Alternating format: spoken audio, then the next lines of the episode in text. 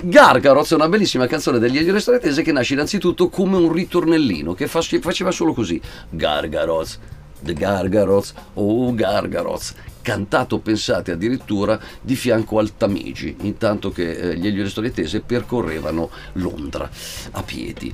Ora, eh, cos'è rimasto di quel Gargaros londinese? Solo questo suono, Gargaros, e l'argomento della canzone, ovvero ci finisce tutto nel Gargaros, rimangono le cose in gola nel gargarozzo e ancor più c'è una chirurgia che vuole tagliarci via le tonsille così, così, perché non gli piace le tonsille a questa chirurgia. Ma come? Ma perché?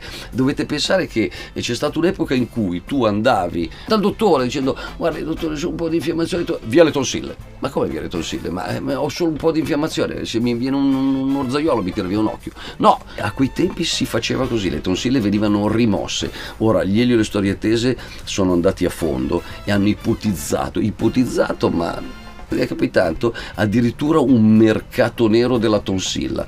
Del resto, eh, purtroppo si sa che ci sono anche espianti di organi e mercato nero di organi di persone. Perché non ci potrebbe essere un mercato nero delle tonsille? Perché non potrebbe esserci un mercato nero, che so, del lobo dell'orecchio? Ma la canzone Lobo dell'orecchio gli le storie tese non l'hanno ancora scritta, per cui adesso cuccatevi Gargaros e riflettete sul fatto che ci finisce sempre tutto للقارقروز